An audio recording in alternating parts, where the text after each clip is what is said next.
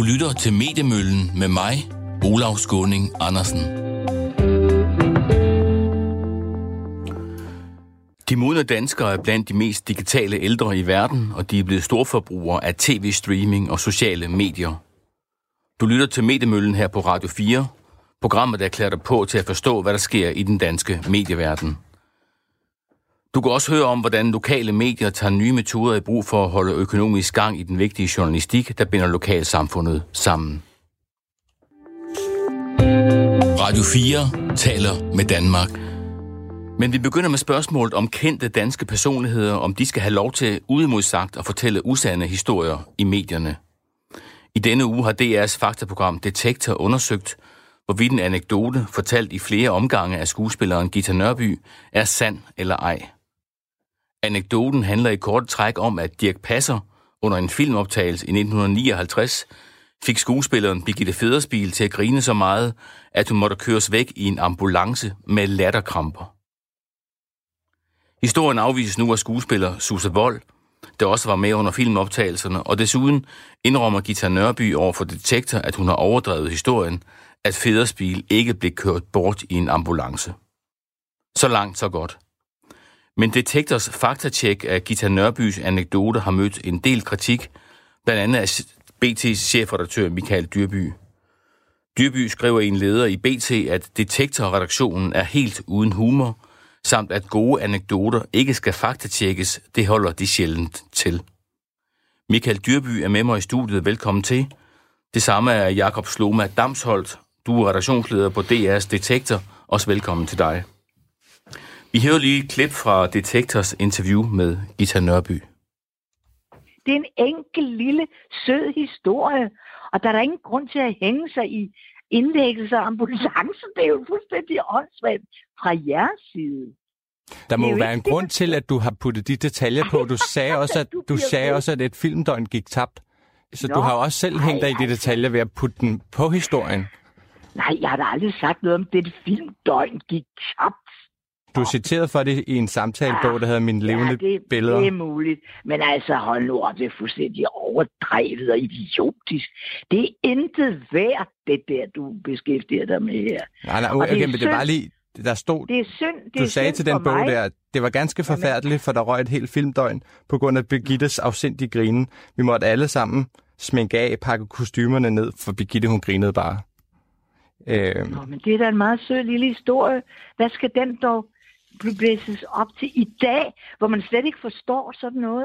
Det er jo en skidegod historie. Det Nej, er jo også det er derfor, ikke. Der er, er lidt væsentligt, om den er sand. Nej, det er ondt mod mig, og det er det, du er ude på. Det er ondt mod mig, siger Gitte Nørby. Jakob Sloma Damsholt. Hvorfor er det væsentligt, om Gitte Nørbys anekdote fra nitten nioghalvtreds er sand eller ej? Ja, for det første, fordi den senest blev fortalt niende januar her i, i Politikken som et interview, øh, altså som kulturjournalistik. Øh, så er det jo en anekdote, som, øh, som handler om, øh, om andre personer, øh, andre skuespillere. Den handler om dansk filmhistorie. Øh, og så handler den også, ifølge hende selv, øh, om forskel på tiden dengang og nu. Nemlig, at, øh, at sådan noget så kunne aldrig ske i dag, øh, fordi øh, verden er blevet så trist og kedelig i dag. Så vil jeg også gerne sige, at det her er jo ikke... Det her er ikke nogen stor øh, detektorhistorie. Det her, det er en øh, sjov lille historie. Men I har alligevel prioriteret den? Ja, vi har, vi har prioriteret den, ja. Og vi har prioriteret den på den måde, at det har taget en god journalist halvanden dag at lave den. Øh, så vil jeg så tænke at sige, at, øh, at vi har brugt øh, betydeligt mere tid på den efter den udkom, end før den udkom. Øh, fordi der har været så meget at snakke om. Og det synes jeg jo sådan set har været rigtig interessant, øh, fordi det har jo rejst en debat. En, en debat, som jeg synes er, er ret interessant, som, som Michael jo også deltager i nu, øh, om hvad vi stiller af forventninger til, og ting, der bliver fortalt, er sandt eller ej, øh, og også i kulturjournalistikken. Øh, så så det, det er det korte svar på det. Men ud over alle de øh, ting, I kunne faktatjekke i, her i tyve tyve, hvorfor vælger I så den her anekdote fra en filmoptagelse for tres år siden, mere end tres år siden, end nitten nioghalvtreds?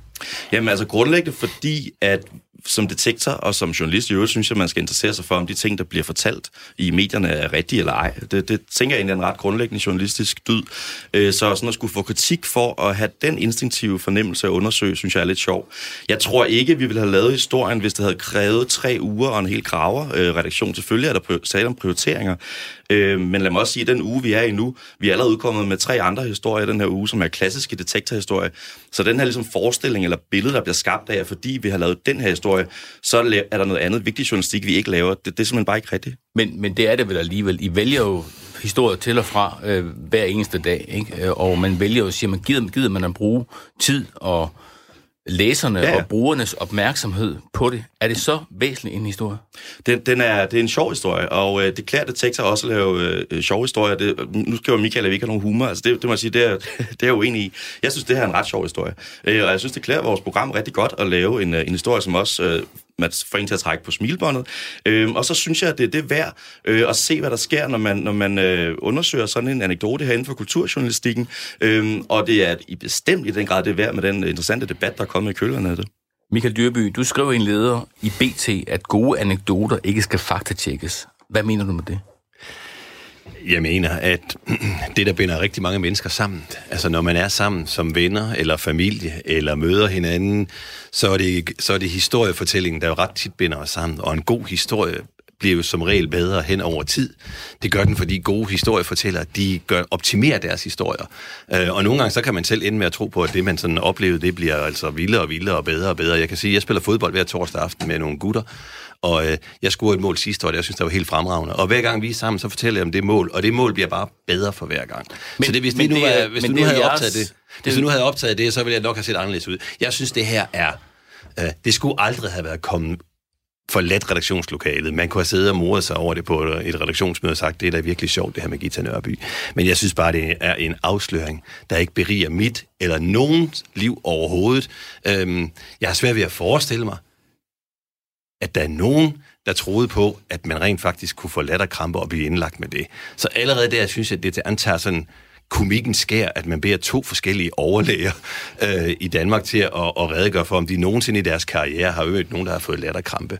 Så, så jeg synes, en anekdote som den her, den skal have lov at leve sit liv. Det er ikke gået ud over nogen. Hvis man synes, den skulle blive rigtig, så synes jeg måske, det var Politikken, der skulle bruge kræfter på det. Jeg synes ikke, Danmarks Radios Detektor udmærket idé at have et faktatjek, men jeg synes, det er et ufatteligt spild af ressourcer at gøre det her. Men der er vel forskel på, øh, når du spiller fodbold torsdag aften, og med dine venner, at I fortæller nogle anekdoter fra det mål, du scorede for nogle år siden, og andre anekdoter. Det er noget, der foregår i vennerslag. Det her, når det så kommer i pressen, når det kommer i Politikken, når, når Politikken genfortæller historien, som jo helt notorisk ikke er rigtigt, mm. så er det vel... væsentligt at sige, jamen, historier, man finder i, øh, i medierne, der ikke er rigtigt, det er vi meget interesserede i med fake news, nu, nu øh, at vi prøver at få dit historie væk. Hvorfor skal sådan en historie ja. om Birgitte Nørby så ikke blive rigtigt? Altså, prøv at høre. Jeg er helt med på, at man kan selvfølgelig ikke lyve og fortælle løgnehistorier. Det kan ingen jo forsvare. Men det er den der Excel-agtige form for journalistik, hvor alt, hvad der er blevet sagt for tres år siden, øh, skal faktatjekkes. Altså, jeg er sikker på, hvis man går Winston Churchills udtalelser igennem, og hans meritter igennem, blev senest sagt for to så, man, siden. så vil man jo finde, så vil man jo finde, øh, så vil man jo finde utallige øh, eksempler på, hvor anekdoten overstiger sandhedsværdien. Det lyder som en meget god idé at kigge lidt på det, hvis øh, der findes øh, falske historier, Churchill har fortalt, eller om Churchill, når man skriver verdenshistorie. Jamen, du forstår ikke essensen, det er, at der er nogle anekdoter, de skal bare have lov at leve. Og hvad er det for nogle anekdoter? Jeg synes, det er meget spændende, når du skriver i dit indlæg, at de skal have lov til at blive stående. Hvor sætter du grænsen, og hvor sætter I grænsen på B T for, hvornår noget er en sjov anekdote, som gerne må være løgn, øh, og hvornår noget ikke skal udgives i avisen? Vil du for eksempel, hvis du, den her historie kom til dig, du vidste, den var forkert, skulle den så trykkes, fordi den er sjov nok? Øh, jeg, jeg gider ikke gå ind i de der hypotetiske Nå, spørgsmål. Det er fordi, nej, det er jo ikke en skid relevant at diskutere noget hypotese. Men det er da ikke fordi, hypotese. Jo, fordi I har valgt at løfte her, og min pointe er bare, ja, det kan man godt gøre. Jeg synes bare, det er spild af tid, mm. spild af ressourcer, og det er... Det er bare en sag, I skulle have lavet ligge, og så lad det, være med at det, bruge mere det, tid på den. Det, du skriver jo faktisk, at det er, det anekdoter skal have lov til at blive bragt. Du synes, det er vigtigt, det bliver bragt. Det skal, det skal have lov til at stå. Øh, så, så derfor er det relevant at høre dig, hvor du synes, grænsen går. For eksempel i B T, hvornår, hvornår det... Jamen, vi, selvfølgelig, altså, selvfølgelig har du alle dine argumenter med dig. Selvfølgelig kan du sætte dig op på din, din, på din øh, fine, hvide, moralske hest og sige, selvfølgelig kan der ikke være... løgnehistorier, og det kan man naturligvis jo ingen sige, at selvfølgelig skal vi acceptere løgnehistorier. Men det her er bare en anekdote, som ikke har generet nogen. Den har levet indtil I på redaktionen med statsmidler har besluttet jer for, vi vil bruge en del ressourcer på at faktatjekke det her. Jeg men, synes, I skulle bruge jeres ressourcer på noget andet, for det er et vigtigt job, I har at faktatjekke folk. Men om Gitte Nørbys historie om, at Dirch Passer var sjov for tres år siden, men faktisk bare, I skulle lade ligge. Men øh, Michael Dyrby, hvis ikke kommer undervejs med sådan en historie, øh, og har de oplysninger, for eksempel så fra Susse Vold, som sagde, at det har ikke fundet sted. Kunne I ikke finde på at bringe den også? Nej, vi vil ikke bruge én time på at efterprøve Gitte Nørbys anekdote, som hun har udtalt sig til Politikken niende januar, som om det skulle være vigtigt. Det er helt uvigtigt, det er helt ligegyldigt. Og hvis nogen synes, det skulle være interessant, så må det jo være Politikken, der har bragt det. Så må de jo bringe en rettelse et eller andet sted. Altså, Gitte Nørby er jo en kendt person, ja. øh, og, og hun interesserer danskerne. Er det ikke interessant, at det, hun siger, det er i hvert fald nogenlunde rigtigt? Det, det, man, jo, altså, prøv at, det man jo nødt til at sige ja til. Selvfølgelig skal, uh, gælder de samme krav for Gitte Nørby, men min pointe er bare, at her fortæller hun en anekdote for hvornår sagde du, det var? I nioghalvtreds. Det er altid, så, så synes jeg, det er komplet latterligt at tage den sag op her i to tusind og tyve og bruge øh, penge og research på, og jeg kan slet ikke forstå, for du relativerer det lige pludselig. Jamen, vi har nok ikke lavet den, hvis vi skulle bruge tre uger, så, så hvad mener, mener du egentlig? Altså, mener det, du, så, hvis, det, det, hvis det er en time, så er det okay. Selvfølgelig, selvfølgelig, I har jo prioriteret historien. Selvfølgelig prioriterer vi, og så selvfølgelig, altså al øh, god ledelse handler der om at prioritere og prioritere ressourcer. Hvor mange kræfter og tid bruger man på? Ja, det, det ved jeg godt, du synes. Jeg synes, at den er, den er halvanden dag værd. Det må jeg så bare sige. Især kunne få lov til at stå i den her diskussion med dig nu.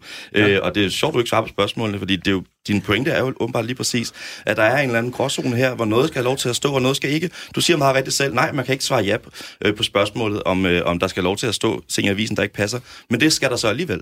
Og, og lige så snart man åbner op for det, så vil jeg da, jeg vil da som en af dine ansatte journalister, efter du har skrevet det her indlæg, hvor der står, at, at gode historier og anekdoter skal lov til at stå for sig selv, og at øh, det er små blomster, der skal nydes og ikke skydes. Jeg ville være lidt forvirret over, om jeg sådan skulle pynte lidt på mine historier i avisen, øh, eller hvad det er for nogle signaler, du sender her. Ja, vi er, så det synes jeg, du bør svare klart på. Hvor går grænsen for, hvornår man skal interessere sig for de der ting? Du kan ikke trække en grænse. Du kan ikke trække en grænse. Selvfølgelig er jeg nødt til at sige, at de historier, der bliver fortalt, de skal være rigtige. Men det er ikke det, vi taler om her. Her taler vi om en historie, der har levet i det skjulte i tres år, indtil øh, Detektor finder ud af, Ej, det, at dem, det vil, dem vil redaktionen bruge tid på. Da jeg tror, du gentaget niende januar i år. Ja, ja, det har jeg forstået. Men altså, jeg tror bare, fordi... at Fordi det er komplet latterligt, og hovedparten af Danmarks befolkning er totalt ligeglad, og det virker sådan lidt personforfølgende over for Gitte Nørby, der er sådan set enig med hende. Og det synes jeg bare er noget pjat, og det er spild af krudt, brugt af tiden på noget fornuftigt. Hun, hun er jo også en stemme, der har senest haft et program på D R to, hvor hun fortæller om dansk kulturliv, så jeg synes, det er sådan set det er væsentligt nok at beskæftige sig med, om man kan stole på det, hun siger. Jakob Sloma Damsholt, øh, det står i Detektors øh, grundlag, kan man sige, ikke? I skal gå efter løgn, spin og halve sandheder. Ja. Øh, er det her øh, løgn, spin og halve sandheder, er det, er det det, I opruller, når I afslører den her historie efter tres år? Ja, altså det er da i hvert fald en halv sandhed, øh, og noget af det er også løgn, øh, så ja, det er... Men hvad fik jeg til at gå i gang med den her? Hvad var grundlaget? Journalisten selv øh, læste det seneste interview øh, niende januar, altså som er fra i år, og undrer sig over det, og han øh, interesserer sig for, øh, for dansk kulturhistorie, dansk film, øh, og i øvrigt også for, øh, for Gitte Nørby som person, øh, og de ting, hun siger, så han var nysgerrig og brugte lidt tid på det, ikke særlig meget, og fandt ud af det her. Og så ringer vi, da vi så ringer til Gitte Nørby, så kommer der det interview ud af det, som man, som man kan høre i dag, som blev, som blev offentliggjort i morges i hele programmet, som jeg synes er rigtig interessant. Og det viser da et interessant kultursammenstød øh, mellem det at forholde sig til, om historier, mellem det, den holdning, at historier skal være sande, rigtige, eller om det er lige meget. Jeg synes, det er komplet uinteressant. Men altså, Michael, er, hvorfor har du så skrevet et, et, en leder om det? Fordi jeg synes netop, at I, I skyder over målet, og jeg synes, det var latter, at I brugte tid på det, og så er det jo min, så er det jo min ret som chefredaktør at skrive om det. Jeg synes, der bør siges noget, noget om, om det så er interessant eller uinteressant, hvad jeg skriver. Det er jo så op til læseren. Jeg synes bare, det er skudt helt vildt forbi det der. Jeg synes, at hvis der endelig skulle være tages fat på halve sandheder, så var der mange andre steder, man kunne kigge hen. Den her, den er fra nitten nioghalvtreds. Men, men, men Michael Dyrby, du siger, at det er svært at trække grænser, men vi kan lige så godt diskutere ja. det. Vi står her for at diskutere, og, og hvordan, vi, hvordan vi ligesom trækker grænsen. Nu er det en skuespiller. Ja. Er der noget om, at kulturlivet er mindre, der, kan, der er mulighed for, også inden for sport og, og, og kultur, at man har mulighed for at fortælle, hvad skal man sige, flere anekdoter der, fordi det er ikke så vigtigt. Det er ligesom en tredjehalvlejs øh, sport, vi har gang i der. Så hvis det har været politik, eller uh, ting af national interesse, historie, eller den slags ting, så kunne man med, med større ret have taget den op. Altså, jeg tror at klart, der er noget væsentlighed i det selvfølgelig. Det er klart, der er jo en kæmpe forskel på, om det er en halv sandhed, der kommer fra en finansminister, eller det er en skuespiller, som har fortalt en anekdote for tres år siden. Det er da klart. Der er noget på væsentligheden. Mm. Øh, og det er egentlig også det, der er min anke. Der er intet væsentligt det her, udover at en tilfældig journalist i Detektors redaktion har fundet en chef, der var tosset nok til at sige ja til, at vi undersøger, om Gittas historie er sande, og jeg formoder, at I fortsætter med at undersøge andre hendes anekdoter og alle andre danske skuespillere, der har udtalt sig i tresserne om et eller andet, der var sjovt. Altså, det, det giver bare ikke mening. Det ved jeg ikke, hvorfor du formoder. Altså, siden vi udkom med historien i mandag, så har vi lavet tre, udkommet med tre historier, som er det, man kunne have helt klassiske detektorhistorier. Øhm, Danmarks Naturfredningsforening, mm. Liberal Alliance, mm. Socialdemokraterne, øh, og det fortsætter vi da fuldstændig med. Og det er, det er jo ikke, fordi vi sender detektor i en ny retning, nej, men vi har brugt lidt tid på at lave en, en sjov historie inden for et andet område, end vi plejer at gøre. Mm. Altså, det, det er virkelig interessant, at du, at du kommer så meget op i det røde felt over det, at, du, at historien kan være så ligegyldig, og samtidig nok til, at du skriver en leder om det. Mm. Ja. Sådan er det jo så forunderligt, at man men kan, Jakob Sloma Damsholt skrive om noget, men jeg, jeg var interesseret i det her, og jeg synes... Det tror jeg, der er mange, der er. Ja, ja, og jeg, altså, jeg synes egentlig, jeg er rimelig afslappet. Jeg har været meget ophidset over andre ting øh, i løbet af ugen. Men min, min anke er bare, at jeg synes, der er en petit grænse, og jeg synes, det er ærgerligt, hvis journalistik skal blive... Altså, på gamle anekdoter skal blive sådan et Excel-regnskab. Jakob Sloma Damsholt, er der en, er der en udvikling sådan, øh, at øh, kulturjournalistik, og nu hedder det her, det her tilfælde om... Om, om skuespillere, at det bliver set på med mindre væsentlighed end anden journalistik? Øh, jeg tror ikke, der er en... Jeg ved ikke noget, nok om det til, om der er en udvikling. Så, så skulle jeg have været medieforsker, og det, det er jeg ikke. Øh, jeg synes, reaktionerne her øh, klart viser, at der er den forskel, ja. Øh, og det er også den, derfor, jeg er helt vildt glad for, at den her historie er blevet lavet.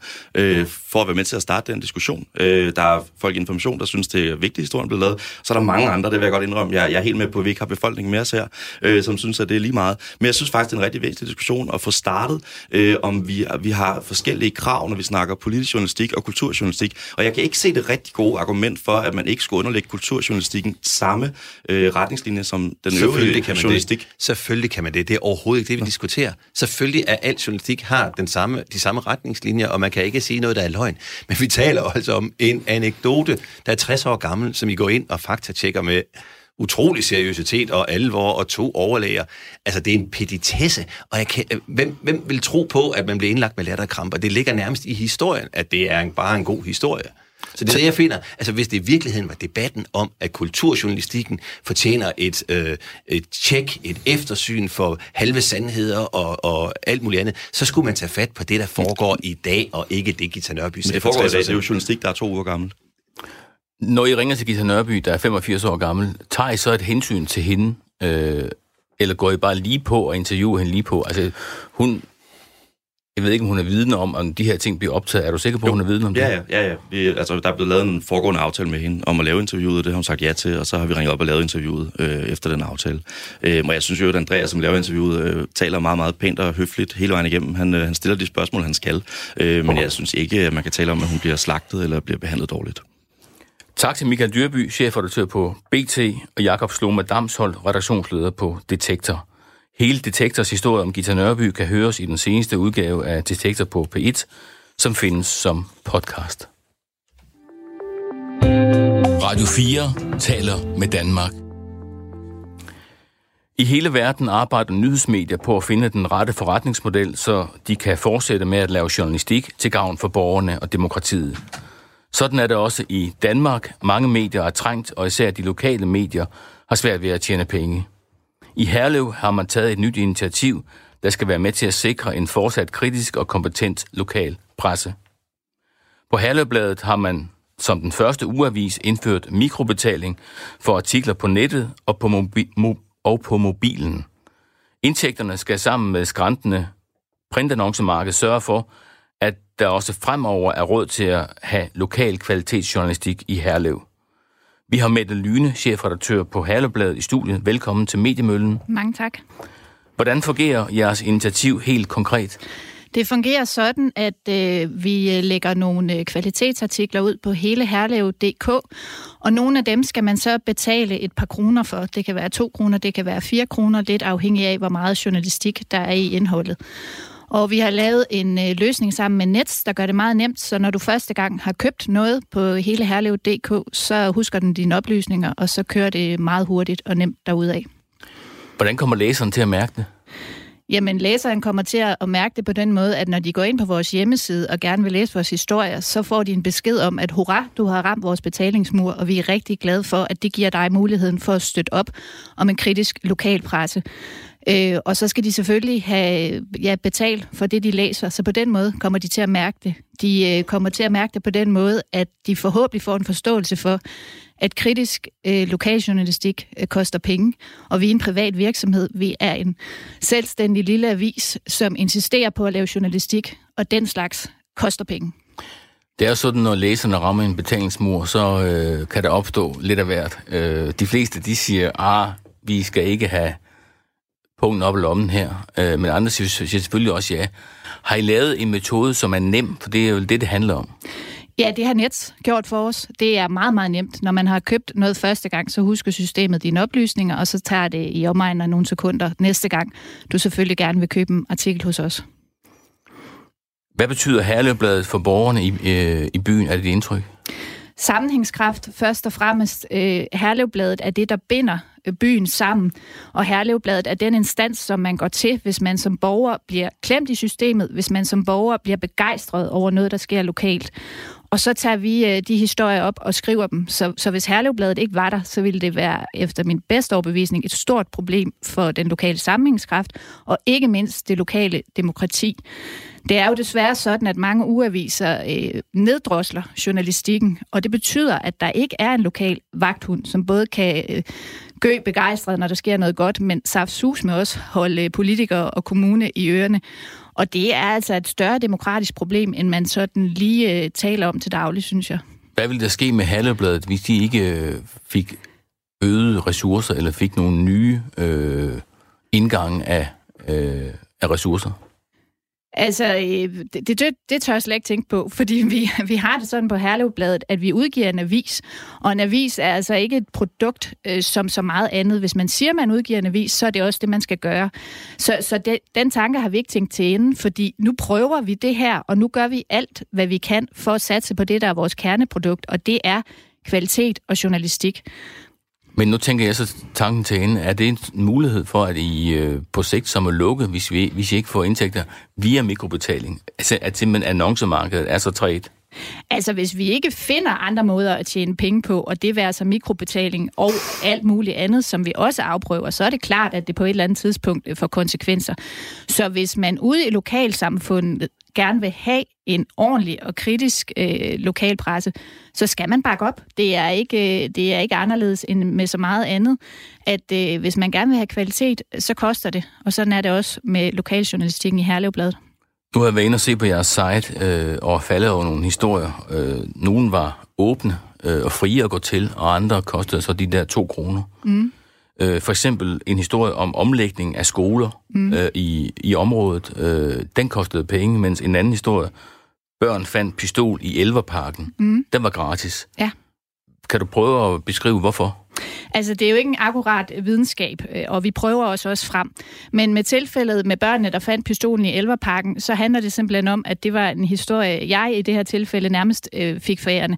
Der er ikke ret meget journalistik i den. Den er væsentlig, så den skal ud til Herlevborgerne, og derfor har vi den med, men der er ikke ret meget journalistik i, derfor er den gratis. I forhold til, til skolestrukturen, så har den krævet rigtig meget øh, journalistik, øh, og derfor så, øh, så skal man betale for den. Tænker I anderledes nu, når I skal kræve penge fra øh, hver enkelt artikel? I forhold til, hvordan vi laver journalistik? I forhold til, hvordan I præsenterer jeres artikler? Det gør vi selvfølgelig. Det er jo sådan, Herlevbladet har en lang tradition for at tænke på Herlev først, og Herlevborgerne først, og læserne først. Og man kan sige, at udviklingen tvinger os til i højere grad, i hvert fald på nettet, at tænke på Herlevbladet først. Fordi hvis vi ikke overlever, så kan vi heller ikke tænke på Herlev og Herlevborgerne. Hvad betyder det at tænke på Herlevbladet først? Det betyder, at vi skal ud og sælge vores historier i, samme, i større omfang, end vi skulle før. Men vi kommer ikke til at falde ned i en, et stort øh, sort hul med en masse grim clickbait, fordi vi er en, øh, en ordentlig avis, der går op i etikken. Og jeg synes egentlig ikke, den afvejning af raketvidenskab, det er et spørgsmål om almindelig sund fornuft. Du skal lige forklare clickbait. Det er artikler, som, hvor man lokker læseren til at, at klikke på artiklen, måske under falske forudsætninger. Ja, lige præcis. Og det kommer vi ikke ud i. Okay. Øhm, men er der overhovedet en fremtid for mikrobetaling? Vi har øh, Klaus Holtzmann med på en telefon. Du er data- og analyseredaktør på Jysk Fynske Medier, og du har arbejdet meget med forskellige forretningsmodeller. Er mikrobetaling vejen frem? Altså, jeg tror ikke på mikrobetaling som en, en afgørende indtægtskilde for, for medier sådan på, på den lange bane. Men, men jeg synes, at øh, Herlevbladet gør noget rigtigt øh, og, og prisværdigt ved, at øh, de kan se, at den eksisterende forretningsmodel er truet.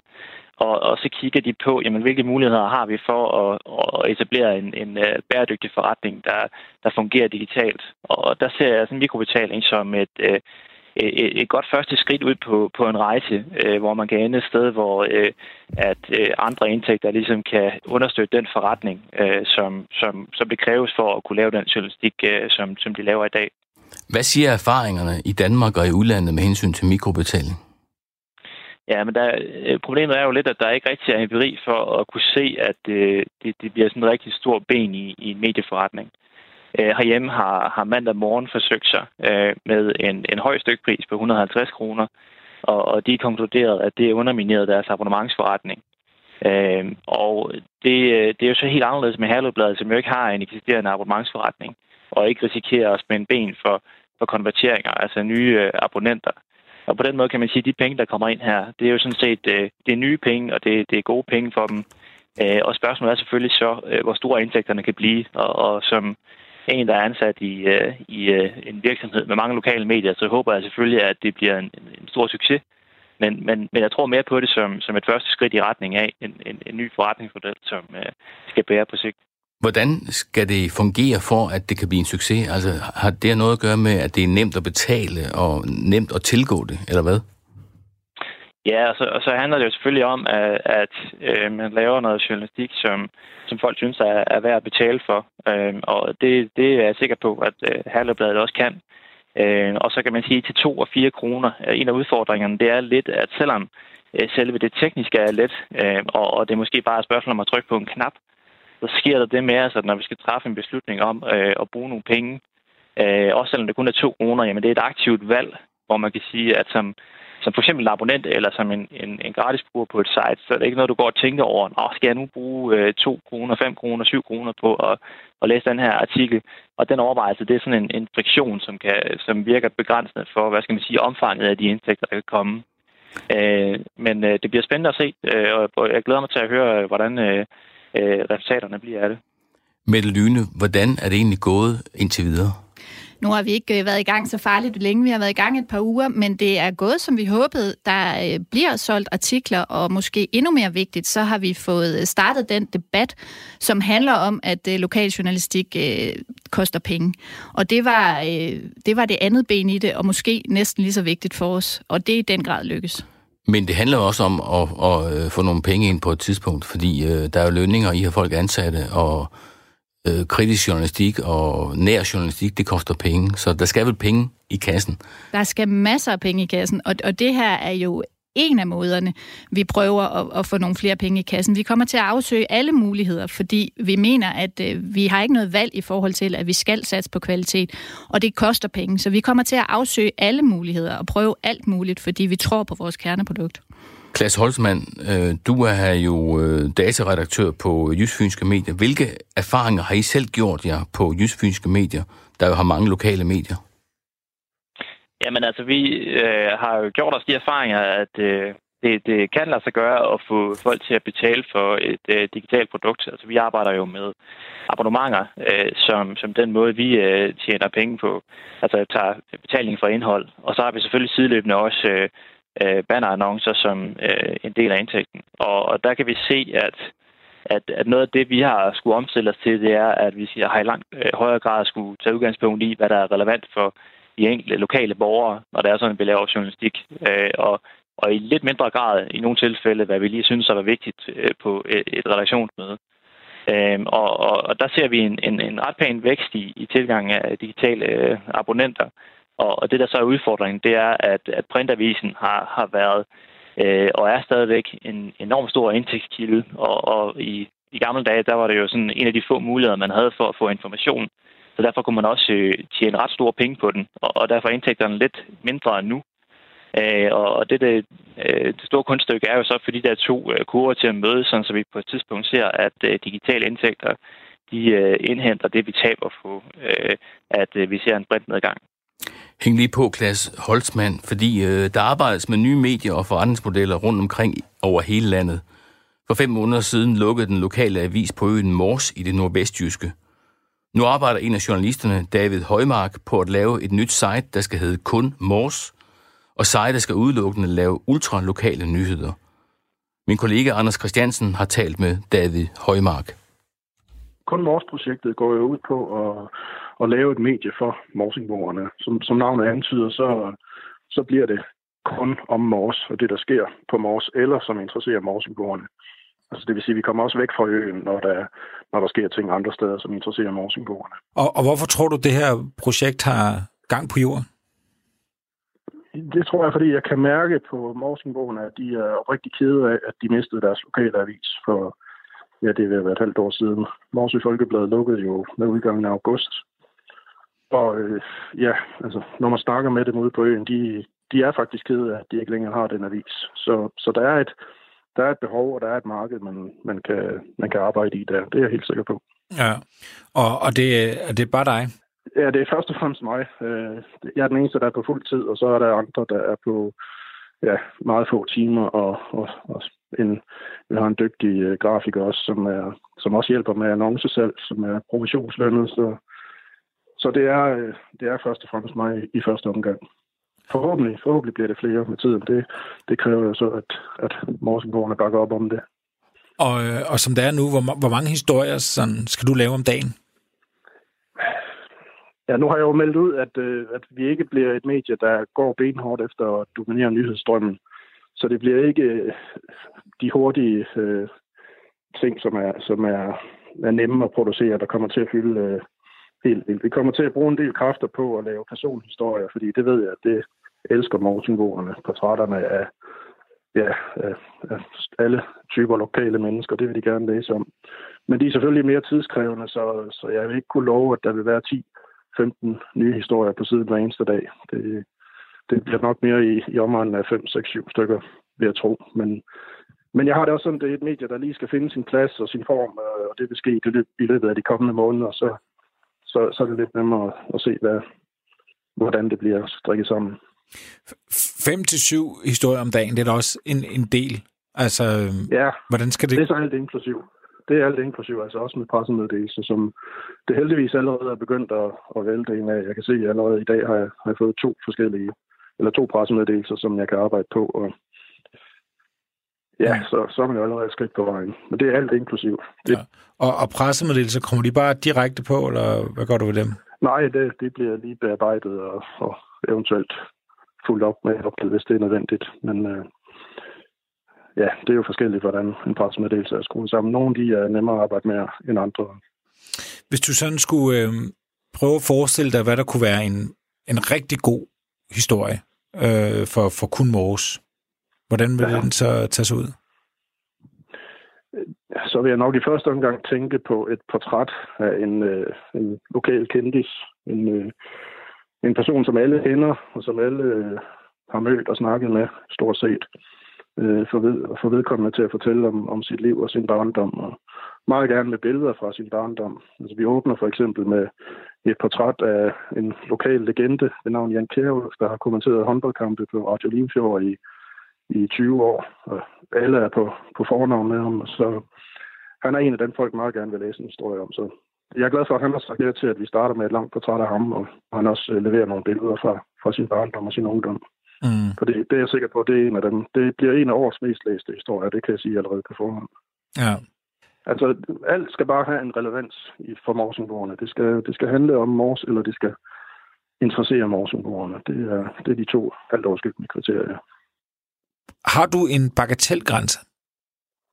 Nej, det har jeg ikke. Det, jeg har selvfølgelig et, øh, en grænse for, hvor meget jeg kan nå, men, øh, men i princippet så er der ikke nogen historier, der, der er for små. Altså jeg har det også sådan, øh, vi journalister, vi har det nogle gange med at, at dele historier op i store og små, og det er også fint, det skal vi også gøre, men jeg er bare ikke sikker på, at vi altid lige er i, i synk med, med målgruppen i forhold til, hvad der er stort og småt. Så, så som udgangspunkt, så er der ikke nogen historier, der er for små, men selvfølgelig vil der være nogen, som, ja, som jeg simpelthen ikke kan nå, fordi at der er så mange andre at tage fat i på samme tid. Jamen, der må der være, altså hvis jeg nu ringer til dig, jeg bor øh, på Mors, og, og så siger jeg, øh, øh, David, nu skal du høre, jeg, jeg, altså den måde, jeg slog græs på øh, i søndags, det var ualmindeligt flot. Prøv at se billederne her, hvordan jeg har skåret kanterne helt perfekt. Og der er, ja, altså, ja. Den, jeg ramte den helt rent. Jeg har en anden lille video, ja, hvor ja. du kan se, hvor godt jeg tager hjørnerne. Ja. Ja, men ved du hvad, ved du hvad? Jeg tror, jeg synes faktisk, det lyder interessant, bare, bare for mig, som øh, er havemejer og, og har øh, lidt problemer med at slå græsset. Så alene den historie, så tror jeg, vil være interessant for andre. Men det er selvfølgelig, det er selvfølgelig klart, at den vil kræve lidt mere idéudvikling i forhold til at, og måske at finde nogle perspektiver, så den bliver bredt ud til, til lige at handle om andre end dig. Det kan være, at at man skal arbejde lidt på at få den gjort interessant for, for flere mennesker. Men, men jeg, jeg, der, er ikke, der er ikke nogen historier på forhånd, at sige, at den, den kan vi ikke lave. Nu, nu startede du med at fortælle, at, at årsagen til, at, at, at, at du har startet, det er jo fordi, der er mange, du oplever, der er mange, der er ked af, at Morsø Folkebladet måtte lukke. Ja. Men, ja. men hvorfor, altså der er vel en grund til, det lukkede. Hvorfor tror du, at, at, at du vil kan få succes, når Morsø Folkebladet ikke kunne? Jamen, blandt andet fordi, at det ikke er en papiravis. Det er jo ikke nogen hemmelighed, at papiraviserne, de, de styrtbløder i hele landet. Og der er en del udgifter også ved at være papiravis. Vi øh, på et netmedie som Kun Mors, der skal vi ikke betale for trykkeri og distribution. Så altså, vi kan gøre tingene billigere, og derfor kan vi også holde prisen på produktet længere eller længere nede. Og det, det er jo en vigtig forudsætning for, at folk også har lyst til at betale for det. Jeg tænker, at vi er så billige, så folk i hvert fald som udgangspunkt begiver sådan en chance, og så, så er det jo så op til os at leve op til det. Vi journalister, vi kan jo også godt lide, at, øh, og vi overgør det altid, men vi kunne godt lide at tænke på os selv som vagthunden. Ja. Hvordan vil din øh, rolle som vagthund være? Jamen, nu er det jo sådan, øh, når man som journalist får et, et tip eller, eller et opkald fra en, der er sur over et eller andet, så, så kan man jo ikke øh, lade det ligge. Man er nødt til at... at og følge op på det, og, og, og sådan vil det også være på Kun Mors. Altså, jeg har forklaret, øh, eller meldt ud, at øh, vi er et frit og uafhængigt medie, og det har jeg også skrevet til øh, i vores annonceprospekt, at øh, man får ikke øh, indflydelse på, på hverken øh, omfang eller vinkling i, i historien på Kun Mors ved at være annoncør. Og, og det kan man jo ikke være, hvis man ikke også samtidig følger op på det, når, når der er nogle ting, man, man skal tage lidt hårdt fat om. Så, så det vil også ske på Kun Mors. Man kunne hurtigt tjene nogle, nogle penge Øh, på andre måder. Altså simpelthen ved, at, at folk kan betale sig for redaktionel omtale, eller hvad det nu ja. kunne være. Ja, det kommer ikke til at ske. Det, det, sådan et medie er det ikke. Det, det er ikke interessant. Vi skal leve af, af abonnenter først og fremmest, og så håber vi, at folk, de, eller de lokale butikker og virksomheder, de kan se en fordel i at få deres navn øh, på siden. Men, øh, men det bliver ikke med indflydelse på nogen måde, uanset hvem der betaler, eller hvor meget de har lyst til at betale. Mm. Så, så, vil jeg, så tænker jeg, så, så har de også bedre at bruge de penge på selv og, og lave noget, som, øh, som, hvis de har en historie, de vil ud med. David Højmark fra sitet Kun Mors, han vil altså leve af digitale abonnenter.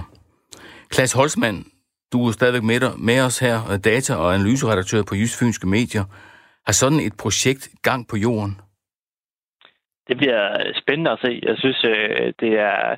Altså, jeg glæder mig over, at øh, der er nogen, der, der, der tager sådan nogle initiativer her og forsøger at holde fast i og, og have en, en journalistisk dækning øh, af et område. Øh, det, der selvfølgelig er udfordringen her, det er at skaffe øh, abonnenter nok, som øh, forretningsmodellen er. Øh, og øh, det, det tror jeg kan blive svært, men, men den store fordel er her, at øh, der ikke er tale om øh, nogle store udgifter til trykkeri, til husleje og til alle mulige ting. Så i første omgang, så, så drejer det sig om, at at øh, der skal være til, til en lønning. Øh, og, og, og, og det er det, der sådan skal være fordelen her, øh, samtidig med, at, at, øh, at øh, det nok er nødvendigt selvfølgelig hele tiden at udvikle øh, på både det, det redaktionelle, men måske også det forretningsmæssige koncept omkring øh, øh, sådan et medie. Øh, og, og så håber jeg da bestemt på, at det kan lade sig gøre. Men hvorfor tror du, det bliver svært? Fordi øh, der er jo masser af mennesker, der bor på Mors, som er interesseret i, hvad der sker på Mors. Der er eksilmorsingboer, der også kunne være interesseret i, hvad der skete hjemme på, på øen. Så der burde jo være øh, et potentiale.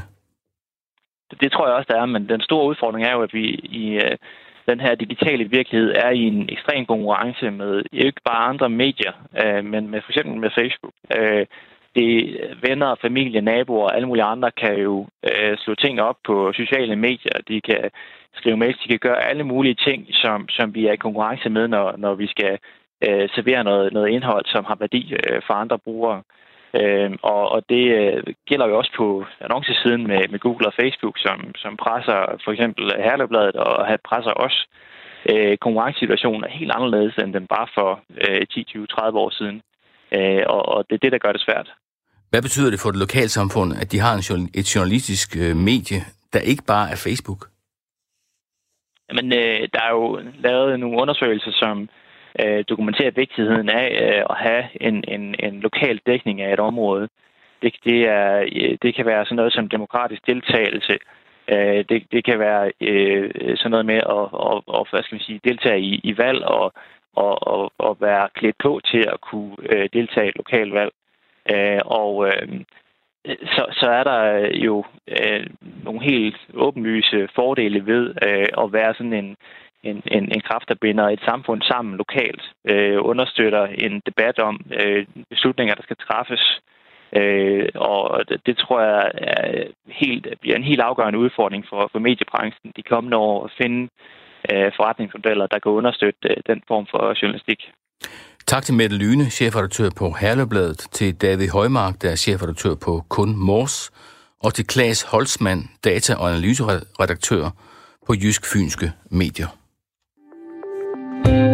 Radio fire taler med Danmark.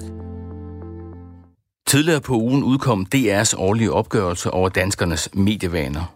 En undersøgelse af, hvor lang tid danskerne sidder bag skærmen, hvem der bruger Facebook, Snapchat og Twitter, og hvem der ser fodbold på Flow T V, og hvem der streamer tv-serier og den slags. Når man læser rapporten, finder man ud af, at modne danskere er blandt de mest digitale ældre i verden. Det betyder, at ældre danskere, dem mellem syvogfyrre og femoghalvfjerds år, streamer tv i en grad, vi aldrig har set før. De bruger også Facebook på en måde, som vi ikke ser i udlandet. Her i studiet har jeg besøg af Henrik Græger Knudsen. Du er medieforsker i D R, og har været med, med til at lave rapporten. Velkommen i Mediemøllen. Tak skal du have. Hvad betyder det for de ældres medieforbrug, at de er digitalt dygtige? Jamen, vi kan se, at de danske, digitale, de danske ældre de er enormt digitale sammenlignet med andre lande. Hvis man kigger på den allerældste del, altså dem over femogtres, så er det seks procent, der ikke har prøvet at være på nettet overhovedet. Hvis vi kigger til Grækenland, så er det tal femoghalvfjerds procent.